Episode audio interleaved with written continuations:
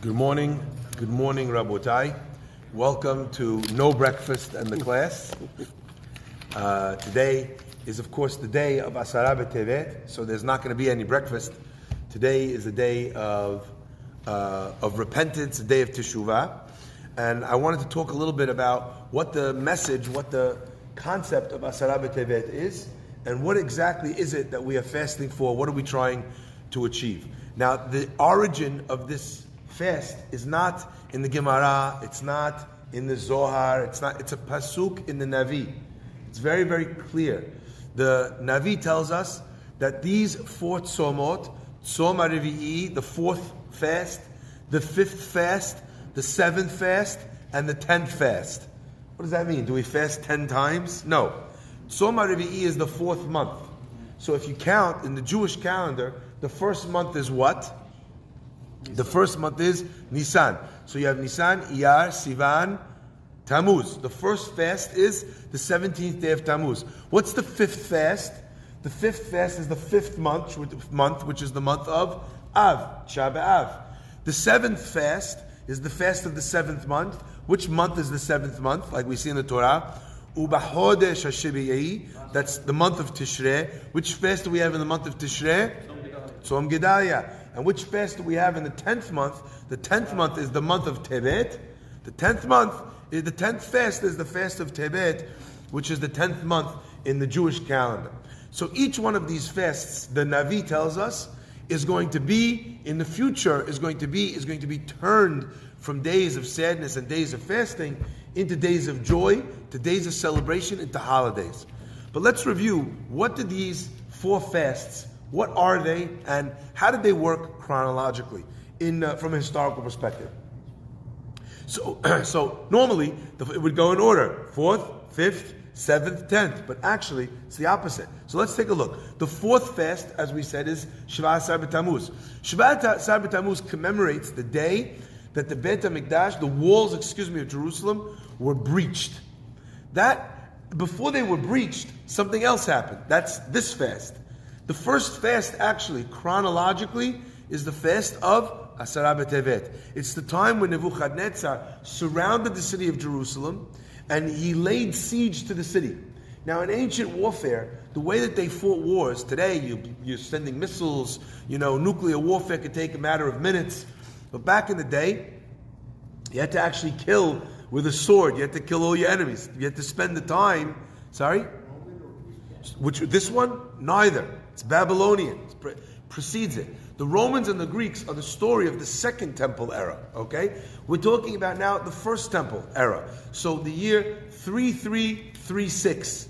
Okay, so if, as an example, the the uh, Bet Hamikdash uh, is destroyed, the second Bet Hamikdash is destroyed in the year 70 CE, so roughly, you know, 1900 and uh, almost 50 years ago. That's where we are from now to the destruction of the Second Temple. If you count backwards, the temples were 410 and 420 years respectively, with a 70 year break in between. So you're talking about 830 years of temple time 70 years of break in between, which is the story of Purim time, okay? So the, the saga of the temples including the destruction of the first, till the second destruction is a saga of almost a thousand years.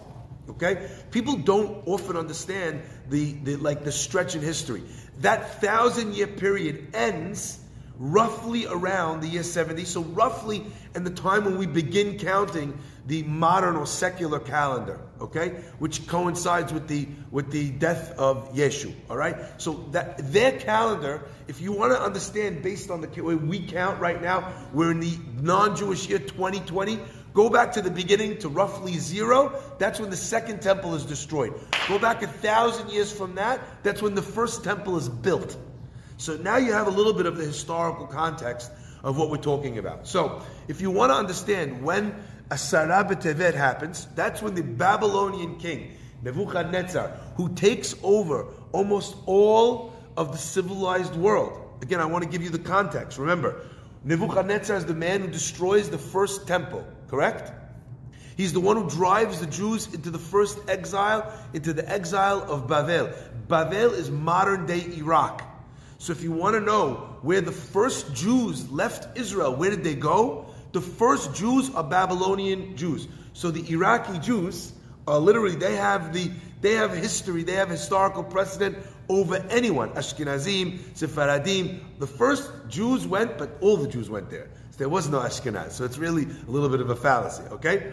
From Babel, what happened after the Babylonian Empire rose to power? It was then defeated by the Persian Empire. So we moved from Iraq to Iran. The battle between Iraq and Iran that goes on till this day, you see it's, it was seeded all the way back then. And the king Achashverosh in the story of Purim becomes the king over the whole world. Why? Because he defeats, first of all, he defeats, but second of all, he also marries the granddaughter of Vashti, who's the great, who's the granddaughter of, uh, of Nebuchadnezzar, the daughter of, of Belshazzar. So, now we, again, we understand this idea. So the first story, the beginning of the end, if you will, is Asara B'Tevet. It's when Nebuchadnezzar comes in, he sees these Jews, he wants to conquer the city. What's the first move? You surround the city with troops. No one can get into the city and no one can get out. What is he doing? He's basically starving the people of the city. The fighters get weak until eventually you can literally break down the wall, walk in, you don't even have to fight a battle. The battle is in maintaining the integrity of the siege. So you'd have the soldiers coming out, realizing what was happening, and they would fight to break through the ranks of the siege to go and bring food back into the city to be able to uh, help the people survive. So, what most people don't understand is we kind of think, oh, that's like a non, that's like not such an important one. Then you have Shiva Sabat Tammuz, okay, that's more important. Then you have Tisha B'Av, that's the most important. I'd like to give an example for understanding how this how this works. I want you to imagine for a minute a person who's running a, a, a brand, a clothing brand. Okay, that's what they do. They sell shmatas. They have a name. The name is the uh, you know uh, Kids of New York City. That's the name of their brand. I hope that's nobody's name brand. No one's going to get angry at me. They have a, this is their brand, Kids of New York City. The first thing that happens uh, one day, the guy walks into work. Everyone's very nervous. What's the matter? They say, unfortunately, there's someone else who's taking a, a very similar brand. They, they didn't write Kids of New York City, they wrote Kids of New York. Yeah, did you call the patent lawyer? Call the patent lawyer. Unfortunately, now he's selling Kids of New York. He doesn't have to pay for advertising. He doesn't have any stores. He doesn't got to pay brand responsibility, all these types of things. He's, selling, he's undercutting us to all of our people. That's very sad the beginning of the end is that moment. He just doesn't know it yet.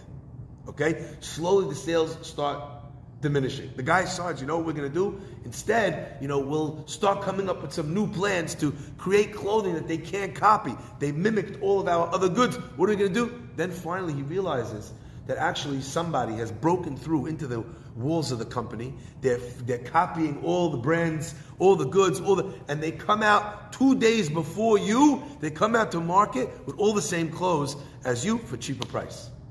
They go to all the people, all the all your competitors, excuse me, all of your distributors. Next thing you know, you're trying to sell the goods. They're telling you, "Why would I buy yours?" Literally, same exact item, the other person. The guy can't believe it. But he still has his brand name. He still has his what's it called? Until eventually what happens? The guy poaches your C suite. He's got your people. And now the people who you do business with, who make the phone calls to your people, chalas, the, the, the phone call doesn't even get through to you anymore. That is an exact mashal for what happened to the Jewish people. The first story is Asara B'Tevet, there's siege there. There's no more money coming in. There's no more goods coming into the city. But it's not over yet. There's still things to do. The people still have methods. We can still fight the war. The second stage is on Shiva Asar Tammuz, two years later. So it's two, roughly two and a half years. Because if you think about it, the siege is laid at what month? The tenth month. We just said Asar Tevet. Two years later would be Asar Tevet again, but the walls are not yet breached. It goes all the way from the tenth month back to, as we said, the fourth month. So that's another six months. So exactly two and one half years later, after the beginning of the siege, in the year 3338, that's when they punch through the wall, they walk in the city, and the people are literally falling off their feet. There's been no food in Jerusalem coming in, no water coming in for two and a half years. So any food, any vegetation, it starts where they clean out the stores. There's nothing on the shelves. Next, after that, the people are going into the field taking the storehouses. After that, they wipe out all the canned goods, everything that's put away, the shimurim, till eventually they start eating the grass, they start eating animal food. All the descriptions that we read about on Tisha B'Av, they don't happen on Tisha B'Av. Tisha B'Av is the day that it's over. It's the day that they break through, they do everything, they burn the Bet HaMikdash. But at that stage, the war was already over. The story had already been done. The siege and the hunger, which we read about in Echa, where the Navi talks about mothers, unfortunately, uh, taking their children who passed away from hunger and eating the kids themselves. I mean, it's it's not to be believed. Hiding the children, says the Navi, hiding the children that they were cooking and eating so they wouldn't have to share it with anyone who would smell uh, the smell of the meat that was being cooked. They were starving to death. It's, it's beyond anything you can imagine. The Gemara talks about people that would be walking through the streets, they would be picking through the dung of animals for grain that had not been fully digested by the body of the animal. I mean, this is what we're talking about. So on Asara B'Tevet, the siege begins. Shiva Asar B'Tamuz, the wall is broken into.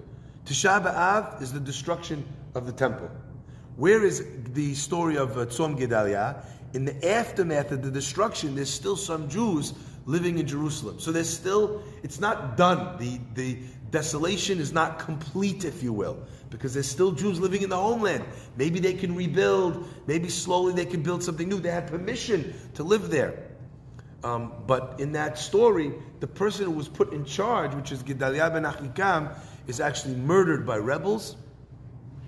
And, uh, and thus ends the Jewish presence in Eretz Israel as the rest of the Jews are driven, are driven into exile in the first Beit HaMikdash.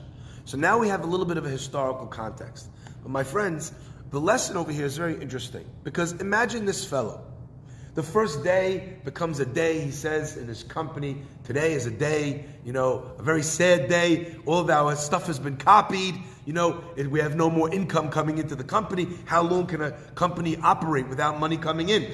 He, de- he declares it a sad day in the company.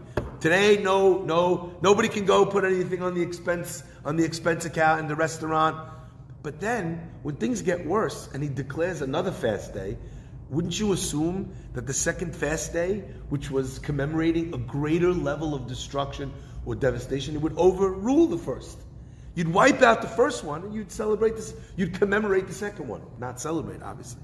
You then get to Tisha B'Av. Tisha B'Av is the culmination of those three dates. You then wipe out the first one, correct? But Judaism doesn't see it like that. Because although in the world, uh, people look at the final product, people look at the final blow, and they see that as the tragedy. Judaism does not look at it that way. Ezu chacham, a chacham is a person, chacham enav birosho. His eyes are in his head. What does that mean, his eyes are in his head? So I want to give you an example as to what this means. Imagine, as an example, you have a, a castle and in the castle, they have a big turret, a watchtower, where someone can watch and see if there are enemies that are coming.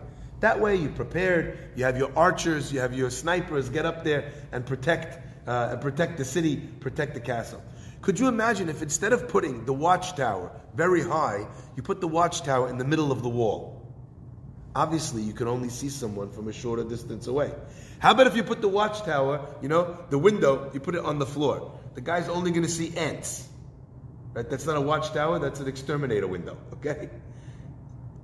This idea of chacham enav birosho means a person whose eyes are in his head. Isn't everyone's eyes in their head? Yes, but not everyone acts that way. Some people's eyes are in their stomach. Can I give you an example what that means? You ever go food shopping on a fast day? Bad, bad idea. You're buying everything, not what you need, everything, because you're hungry. What are you, who's shopping? Your, your eyes, your head, or your stomach? Your stomach is shopping. You have people who make decisions when they're dating. Unfortunately, their eyes are not in their head. Their eyes are in their mid region. They're thinking you know, with their desire. Chacham, a wise person, enav birosho, his eyes in his head, attached to his brain. To think that the story of Tisha B'Av begins on Tisha B'Av is ridiculous. You know, the guys come in on the final day and they'd shut down your company. They'd start taking the chairs and the desks and the computers and they're selling them. Could you imagine hating the guy who's selling, the, the bondsman who's taking the desks? This guy is just collecting the debt that began on Asar Tevet. Chacham understands the tragedy is not here, the tragedy is way over there.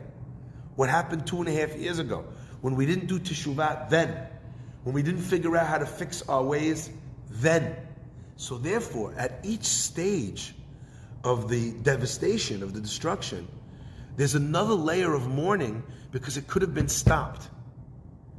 And we're mourning the fact that at that stage, if we would have woken up, it would have ended with Asara Tevet, and it just would have been a siege that we eventually got through and nothing happened. And then they just would have got through the wall, but you know what? But we fought back and nothing happened. And then, etc., etc. So that's the relevance and importance of commemorating these days. So I'd like to ask just one question. You know, much of Judaism and the teachings of Judaism are symbolic. They help us understand things on a relatable level, on a metaphoric level. So if you're thinking about this idea of Nebuchadnezzar surrounding the city of Yerushalayim, of cutting off its resources, what does that look like in the Jewish story of 2021? What are the tragedies? What are the things that stop us from getting our lifeblood as a Jewish nation? What are they in our experience? What are the things that stop Jews from being living, breathing, exciting, Ju- excited Judaism. What, what are those things? The, in effect, the destruction of Asara B'Tevet is that. And therefore, the teshuvah of Asara B'Tevet and the fixing of Asara B'Tevet is an analysis of what that is in a person's personal life. I shared yesterday an idea that I'd like to share with you today, and I'll close with that. You know, if you read in the Torah the final moments of Yaakov Avinu's passing, the Pasuk tells us, Yaakov says to his sons, Gather round, and I will tell you that which will occur in the end of days. He's about to give them the prophecy of what's going to happen before the coming of the Mashiach. And then he starts telling them, Reuven, you're my firstborn son, you made this mistake, you were impetuous.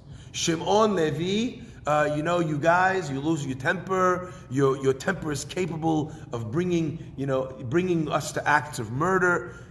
Levi, you know, sorry, Yehuda, Yehuducha Achecha, your brothers, they should be subservient to you. One second. Are we talking about a prophecy of the time of Mashiach? or are we talking about Yaakov Avinu giving his kids a dressing down? We're talking about Yaakov Avinu giving a berachah to his children. Now, if you look at the end of the berachot, what does it say in the end of the Beracha? These are the children of Yisrael. All of these are the children of Israel, of the, Jew, of, uh, of the Jewish people, and this is the blessing that He gave them, each person according to their blessing. So again, we have an inherent contradiction in the bookends. On one side of the blessing, what does Yaakov say? I'm about to do. I'm about to tell you what's going to happen in the end of days. What happens on the other side of the blessing? Yaakov says, what did he just do? What does the Torah say? He just blessed his children. Well, which was it? Is it a prophecy or is it a blessing? On a simple level, our rabbis tell us that actually it was a uh, it was an intention that didn't come to fruition. Yaakov Avinu gathered them to tell them about the Mashiach, but in that moment, the Shekhinah, his prophecy, his ability to look into the future, departed. It left him. So therefore, Hitchil Omer, he started saying, Dvarim Acherim, other things. So that might be a simple, straightforward answer. The Torah says he started saying prophecy, what was going to happen. That's a simple understanding. Unfortunately, at that moment, he could no longer see into the future. He could no longer talk to them about the Mashiach. So what did he do? Instead, he gave them berachot. That's why at the end it classifies what just happened, guys. This is the story of the children of Israel getting their berachot. However, I don't know. That kind of seems to me to be a little bit weird and a little bit underwhelming, doesn't it? Yaakov starts with this, gets taken away, so he switches plans. You know what I would do if I was a prophet? All my kids are around. I'm like, guys, I'm about to tell you who's going to win the World Series. All of a sudden, Nevuah shuts off. I can't see who's going to win the World Series. What am I going to tell them? They're all sitting around the bed. Oh, guys, uh, here, here's a nice song I want to teach you. Tell them, guys, I can't, I can't see the future anymore. Come back tonight right? Or maybe he should have told them, someone go get some musical instruments. We know that some Nivi'im, if they were in a, they needed to be in a state of joy to be able to give Nivu'ah. So maybe he should have told them, someone, you know, get, grab a violin. But instead he just shifts tack. So I thought of a big chidush, and I want to share this with you today. Yaakov Avinu wants to tell them when Mashiach is going to come. He can't. Why can't he? Because God knows if you tell the Jewish people that Mashiach's going to come in 4,000 years, they'll give up hope. We've managed to survive because we don't say Mashiach is going to come in 4,000 years. We say, Ani ma'amin be'emunah I believe in the coming of the Mashiach. Ve'afa bishit mamea, even though he tarries and he takes longer than I want, I'll wait for him, bechol yom sheyavo. I wait for him every day. If I think Mashiach can come today, I can survive till tomorrow. If I think Mashiach's coming in 4,000 years, what am I going to do? I'm going to change my name to Ryan, move to some, some city in Texas, and hope no one starts picking on me for being a Jew. I don't need the story of anti Semitism. I can't last 4,000 years. So God takes the ability for Yaakov to prophesy away. What does Yaakov do when he can't tell them when Mashiach is going to come? he shifts gears and tells them how Mashiach is going to come. He shifts gears and explains to the Jewish people don't think that any one of you has a monopoly on the right way to serve Hakadosh Baruch Hu. Each one of you, my 12 sons, you were created differently. Some of you have incredibly positive attributes. And your mission in this world, should you choose to accept it, is to perfect your character and to do great things in the world. Some of you were born with an element of darkness within you, an anger issue, so to speak, something which is impetuous and impatience. Your job is to work on that negative character trait and turn it around.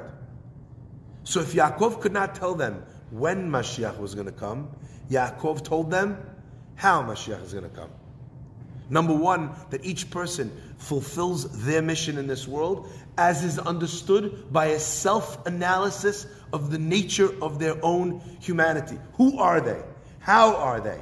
How are they in good times? How are they in bad times? How are they when it comes to good to challenges in their life? Are they honest? Are they compassionate? Are they full of chesed? And second, could they learn to accept every different type of Jew and think that this person is also a son of the very same father of Yaakov Avinu. Kol ele, all of these, says the pasuk in summation, are Shibtei Israel, are the tribes of Israel, and their father, Vezot asher birachotam avihem, and this is how their father blessed them. Each person according to his beracha. A deeper understanding of that pasuk is not that Yaakov Avinu blessed them. But Zot Asher Berach Otam Avihem. This is how their Father in heaven blessed them. Each one according to their blessing. You look at this person, you ask him, how come his service of God doesn't look like yours? How come he's not as strict on praying as you are? How come he doesn't learn as much Torah as you do? There's other things that he might do based on the root, on the style, on the uh, uh, feelings of his own internal neshama. All of these are the tribes of Israel. And this is his bracha from, from his Father in heaven. Ish kifi berchato, each person, according to the way that they, that he or she was blessed.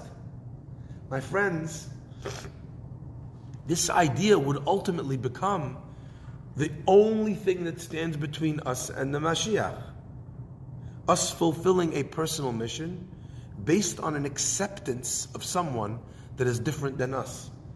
The exact opposite of Sinat Chinam, which keeps Mashiach and has kept Mashiach at arm's length since the beginning of time.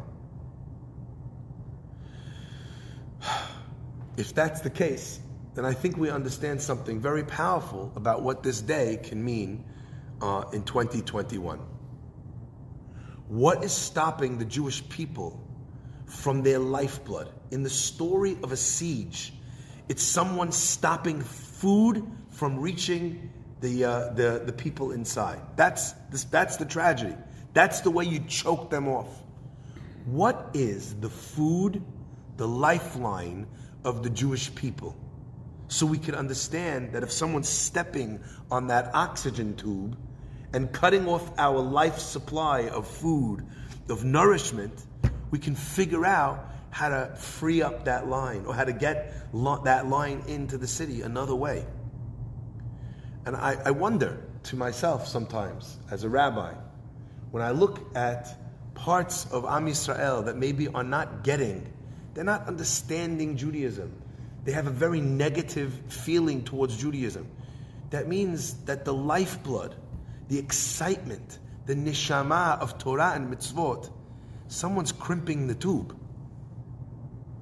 Now, once upon a time, that person was called Nebuchadnezzar. But who is it now? Is it a political force? Is it an ideological force? Is it, is it a technological source? Is it media? You see? In every generation, there stands a possible Messiah, our rabbis tell us. And if we, if we merit, he's right around the corner, he's ready, willing, and able to appear. But you know what I feel like they don't tell us? If in every generation there's a Messiah, then in every generation there's a Nebuchadnezzar. If in every generation there's a Mordechai, in every generation there's a Haman. If every generation has a Moses, a Moshe, every generation has a Paro. What is the Nebuchadnezzar of the Jewish people today? What is my Nebuchadnezzar? So I want to give you the model of this, and like I said, we'll end with this, and then we'll say Kaddish. I want to think in my own personal life, and this might be different for everybody. I would like to learn more, to, more have more time to learn Torah as a rabbi. Right? What happens? You get taken up with a million and one different things. I believe in my life, uh, as a person who's being mashpia, who's trying to teach Torah, you have to take in Torah to give out Torah. So, what steps on, what hampers or hinders the lifeblood of Judaism in my world, right now in my world, is being able to learn to study to be connected to the source of wisdom, of morality, of ethics, of the Torah to a greater level, to a level larger than the time that I have in my day.